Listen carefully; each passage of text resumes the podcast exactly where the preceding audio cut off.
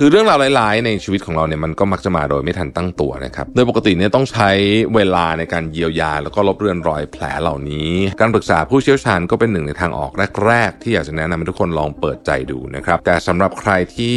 อยากประกอบจิตใจอันแตกร้าวของตัวเองด้วยตัวเองเนี่ยนะฮะก็ลองทำตามคู่มือปฐมพยาบาลจิตใจ เรามีคู่มือมาแชร์กันในวันนี้นะครับ Mission to the Moon Podcast brought to you by Shutterstock สร้างสรรค์อย่างมั่นใจ ขับเคลื่อนด้วยพลัง AI ตามจินตนาการ เปลี่ยนไอเดียเป็นความสำเร็จได้วันนี้ที่ Number 24 ผู้ให้บริการ Shutterstock ในประเทศไทยแต่เพียงผู้เดียว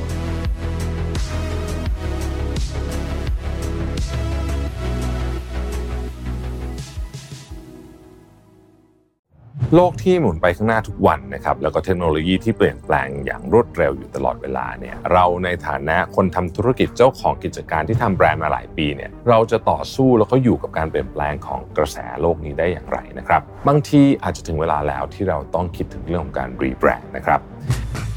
กับคอร์สเรียนสดแบบ On-site Rebranding for Entrepreneurs สร้างโอกาสใหม่ให้แบรนด์เดิมสำหรับคนทำธุรกิจนะครับ รุ่นนี้เป็นรุ่นที่ 3 แล้ว กับเนื้อหาฉบับอัปเดตล่าสุดถ่ายทอดจากประสบการณ์ตรงของการ rebrand ศรีจันทร์ของผม ที่ทั้งคัดทั้งเคี่ยวจนได้องค์ความรู้สุดเข้มข้นนะครับ สามารถสมัครและอ่านรายละเอียดเพิ่มเติมได้แล้ววันนี้ที่เว็บไซต์ Mission to the Moon co หรือ line oa at mission to the moon แล้วพบกันนะครับ สวัสดีครับ ยินดีต้อนรับเข้าสู่ Mission to the Moon Podcast นะครับ คุณอยู่กับโรบิทฮานุสาหะครับ วันนี้เราจะมาคุยกันถึงเรื่องการรับมือ traumatic shock นะฮะหรือว่าเรื่องราวที่โหดร้ายที่เกิดขึ้นในชีวิต แต่ก่อนอื่นนะครับ เราอยากจะให้ทุกท่านมาคอมเมนต์กันเยอะๆ ในหัวข้อนี้เนี่ยนะครับ เราก็มีของแจกให้นะครับ เป็นของรางวัลเล็กๆน้อยๆนะครับ เป็นกันแดดจากสีจันใน4สูตรเลยนะฮะหนึ่งรางวัลหนึ่งได้ 4 สูตรเลยนะครับ เรามี 5 รางวัลนะครับ แล้วก็เดี๋ยวสมมูลจะเลือก 5 คอมเมนต์แล้วก็จะประกาศชื่อใน YouTube Community สัปดาห์ถัดไปนะครับเรายังอยู่ในเมคานิกของการปรับเรื่องของการแจกของรางวัลอยู่นะฮะเดี๋ยวเราลองมาดูว่ามันมีอะไรที่จะปรับได้บ้างหาก มีอะไรที่มันเหมือนกับไม่สะดวกไปบ้างก็ต้องขออภัยมาณที่นี้ด้วยนะครับมาเข้าถึงเนื้อหาหลักของเราในวันนี้นะฮะคือเรื่องราวร้าย ๆ ในชีวิตของเราเนี่ยมันก็มักจะมาโดยไม่ทันตั้งตัวนะครับไม่ว่าเราจะใช้ชีวิตอย่างระมัดระวังแค่ไหนก็ตามเนี่ยนะฮะมันก็จะมีโอกาสเกิดขึ้นได้อยู่ดี และทุกครั้งที่มันมาเนี่ยมันเหมือนแบบ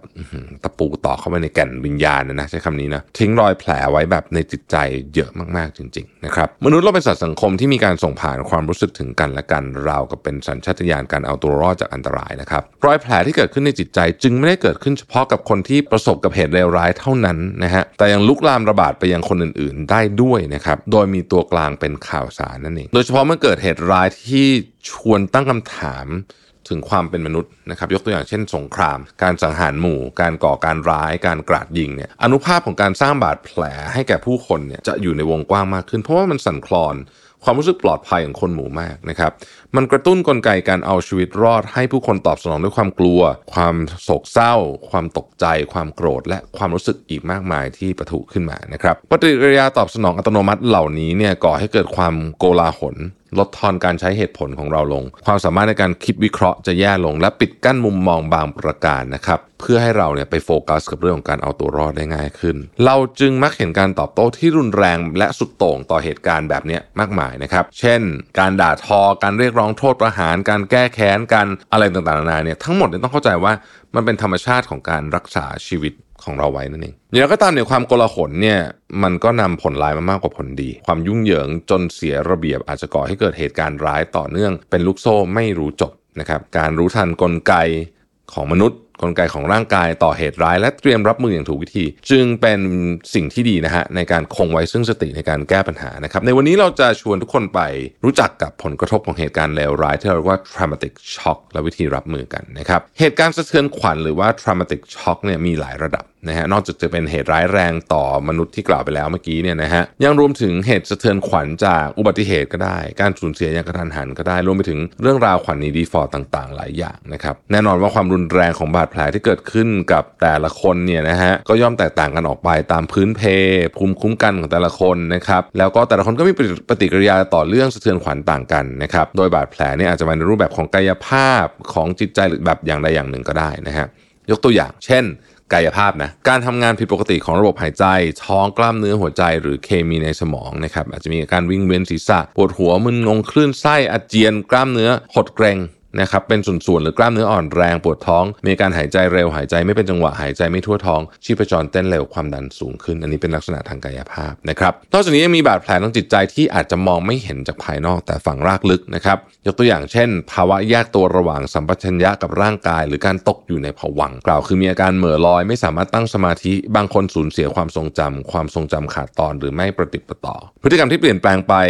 ก็เป็นหนึ่งในผลกระทบที่เกิดขึ้นนะครับเช่นบางคนเนี่ยอาจจะสูญเสียแรงจูงใจหรือความสนใจต่อสิ่งต่างๆ ไปเลยนะครับ บางคนพบว่าไม่สามารถเอาเรื่องราวออกจากหัวได้นะครับ ก็เลยปลีกวิเวกออกไปจากสังคมเลย หรือบางคนอาจจะมีพฤติกรรมทำร้ายตัวเองทั้งทางตรงและทางอ้อมนะครับ เช่น ติดสุราติดสารเสพติดหรือว่าละเลยการดูแลตัวเองนั่นเองเหตุการณ์สะเทือนขวัญยังก่อให้เกิดอารมณ์เชิงลบมากมายนะครับทั้งความโกรธ ความกลัว ความรู้สึกผิด ความละอาย ความสับสน ความสิ้นหวัง ความรู้สึกไม่ปลอดภัย หรือแม้กระทั่งความชินชาไม่ยินดียินร้ายนะครับ ซึ่งนำไปสู่อาการทางจิตอื่นๆ เช่นอาการแพนิควิตกกังวลนะครับภาวะปฏิเสธความจริงอาการซึมเศร้าเป็นต้นนะครับผลกระทบที่อาจเกิดขึ้นเหล่านี้เป็นเรื่องปกติที่เกิดขึ้นได้และเกิดขึ้นกับคนจำนวนมากด้วยนะจริงๆแล้วนะฮะโดยปกติเนี่ยต้องใช้เวลาในการเยียวยา แล้วก็ลบเลือนรอยแผลเหล่านี้ให้มันดีขึ้นตามลำดับนะครับแต่ว่ามีบางกรณี ที่รอยแผลเนี่ยสร้างผลกระทบจนส่งผลเสียต่อการใช้ชีวิตจนเกิดเป็นโรคจิตเวชนะครับ โดยทางการแพทย์เนี่ยมีการแบ่งกลุ่มโรคที่เกิดจากเหตุการณ์สะเทือนขวัญออกเป็น 3 ประเภทด้วยกัน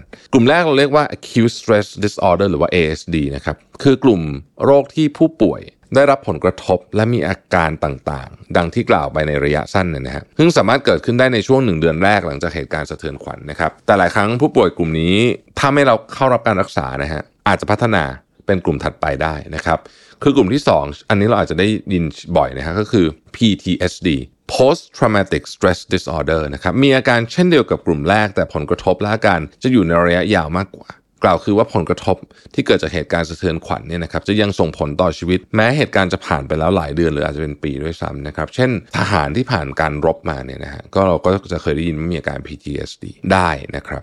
อันที่ 3 คือ dissociative disorder นะครับคือกลุ่มอาการที่พัฒนามาจนกลายเป็นโรคทางจิตเวชนะครับที่ผู้ป่วยจะเกิดอาการแยกตัวตนออกจากโลกความจริงนะครับเช่นสูญเสียความทรงจำสร้างตัวตนใหม่ แล้วก็แยกแยกความจริงไม่ได้เป็นต้นนะครับ ทีนี้เนี่ยเราก็ต้องตั้งคำถามว่าเราจะประกอบชิ้นส่วนที่แตกกระจายเนี่ยดูแลแผลใจยังไงไม่ให้ลุกลามเป็นเรื่องปกตินะฮะที่เมื่อเราได้รับแผลใจเราจะวิ่งหาใครสักคนมาช่วยแบ่งเบา การปรึกษาผู้เชี่ยวชาญก็เป็นหนึ่งในทางออกแรก ๆ ที่อยากจะแนะนำให้ทุกคนลองเปิดใจดูนะครับ แต่สำหรับใครที่อยากประกอบจิตใจ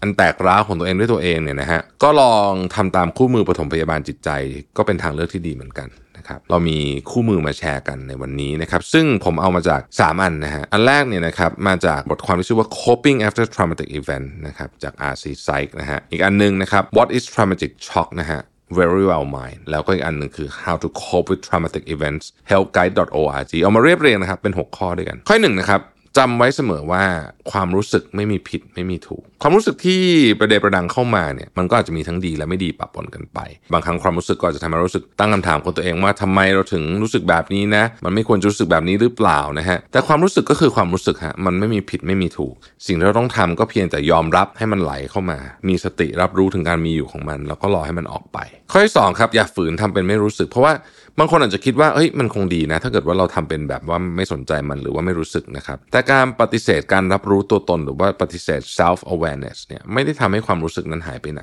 เพียงแต่เรากดมันไว้ ทางที่ดีจึงควรตระหนักรู้ถึงการมีอยู่ของความรู้สึกนั้น และเพิ่งระลึกเสมอว่า เดี๋ยวมันก็จะหายไปตามกาลเวลา นะครับข้อที่ 3 คือ อย่ากกดดันให้ต้องรีบฟื้นเสมอไปนะฮะให้ตัวเองเนี่ยบางทีได้จมดิ่งอยู่กับข้อมูล ได้จมดิ่งอยู่กับไอ้เรื่องที่เกิดขึ้นบ้างนะฮะเปรียบเสมือนเรือเล็กท่ามกลางมหาสมุทรยิ่งต้านกระแสน้ำที่เชี่ยวมากเท่าไหร่เนี่ยก็มีโอกาสที่เรือจะล่มมากเท่านั้น บางทีมันอาจจะเป็นโอกาสหรือเวลาที่ต้องทำให้เราได้ซึมซับกับเรื่องราวต่างๆนะครับข้อที่4แล้วผมคิดว่านี้สำคัญมากนะครับหวนสู่กิจวัตรเดิม กิจวัตรดีๆ ทั้งหลายที่เราเคยทำเนะฮะไม่ว่าจะเป็นการนอนให้ดีออกกำลังกาย พวกนี้มันจะช่วยให้เราสบายใจมากขึ้นและกลับมาตั้งหลักได้มากขึ้น กิจวัตรต่างๆ หรือว่าที่เราเรียกว่า habits นะฮะมีส่วนสำคัญมาก ๆ เลยนะ ต่อการเยียวยาจิตใจหรือต่อการอยู่อย่างปกติสุขของเรานะครับข้อที่ 5 พักเรื่องใหญ่ๆที่ต้องตัดสินใจไว้ก่อน ท่ามกลางความวุ่นวาย ท่ามกลางความสับสนพวกนี้เนี่ยถ้าเรื่องที่ต้องตัดสินใจมันเป็นเรื่องใหญ่แต่มันไม่จำเป็นต้องตัดสินใจเดี๋ยวนี้นะครับพักไว้ก่อน เพราะว่าเวลาแบบนี้เนี่ยเราไม่สามารถคิดได้อย่างถี่ถ้วนนะครับซึ่งถ้าเราตัดสินใจใหญ่ ๆ ไป บางทีเนี่ยเราจะเสียใจภายหลัง ดังนั้นควรให้รอให้คลื่นพายุเนี่ยผ่านไปก่อนนะครับแล้วเริ่มคิดใหม่ เริ่มวางแผนใหม่จากศูนย์ให้เวลาตัวเองได้ทบทวนเรื่องราวต่างๆ ตามความรู้สึกตัวเองให้เท่าทันซะก่อนนะครับแล้วค่อยว่ากันอีกทีหนึงข้อสุดท้ายนะครับ พยายามหลีกหนีตัวกระตุ้นทั้งหลาย ท่ามกลางสภาวะสะเทือนขวัญเนี่ยนะครับมันเหมือนการเดินบนเชือกเส้นเดียวอะนะฮะความสั่นไหวเพียงนิดเดียวเนี่ยก็อาจจะทำให้เราตกลงไปได้นะฮะดังนั้นหลีกเลี่ยงการรับรู้เกี่ยวกับเหตุการณ์สะเทือนใจ หลีกเลี่ยงตัวกระตุ้น โดยเฉพาะโซเชียลมีเดียนะครับพยายามหลีกเลี่ยงแล้วก็จะทำให้เราจิตใจสงบได้เร็วขึ้นนะครับจำไว้เสมอว่าทุกสิ่งมา แล้วเดี๋ยวก็ไปนะครับหากสุดท้ายแล้วภารกิจกอบกู้ความรู้สึกของเราไม่สำเร็จด้วยตัวคนเดียวก็ไม่ใช่เรื่องผิดอะไรนะฮะเราก็ไปขอความช่วยเหลือจากผู้อื่นนะครับมีผู้เชี่ยวชาญจำนวนมากที่สามารถทำให้เราผ่านเรื่องราวเหล่านี้ไปได้ แบบมีหลักการทางวิทยาศาสตร์ที่ดีด้วยนะฮะแล้วก็มีโครงสร้างในการจัดการสภาพจิตใจของเราที่ดีด้วยนะครับขอบคุณทุกท่านที่ติดตาม Mission to the Moon นะครับแล้วพบกันใหม่พรุ่งนี้ สวัสดีครับ สมัครสมาชิก Mission Club YouTube Membership นะครับ ราคาเริ่มต้นเพียง 50 บาท มีสิทธิพิเศษมากมาย เฉพาะสมาชิกเท่านั้น กดสมัครอ่านรายละเอียดได้ใต้คลิปเลยนะครับ ขอบคุณครับ Mission to the Moon Podcast Presented by Number 24 ผู้ให้บริการ Shutterstock ในประเทศไทยแต่เพียงผู้เดียว ให้การใช้งานลิขสิทธิ์เป็นเรื่องง่าย ทุกการใช้งานสร้างสรรค์อย่างมั่นใจ ให้ Number 24 Shutterstock ตอบทุกการใช้งานคอนเทนต์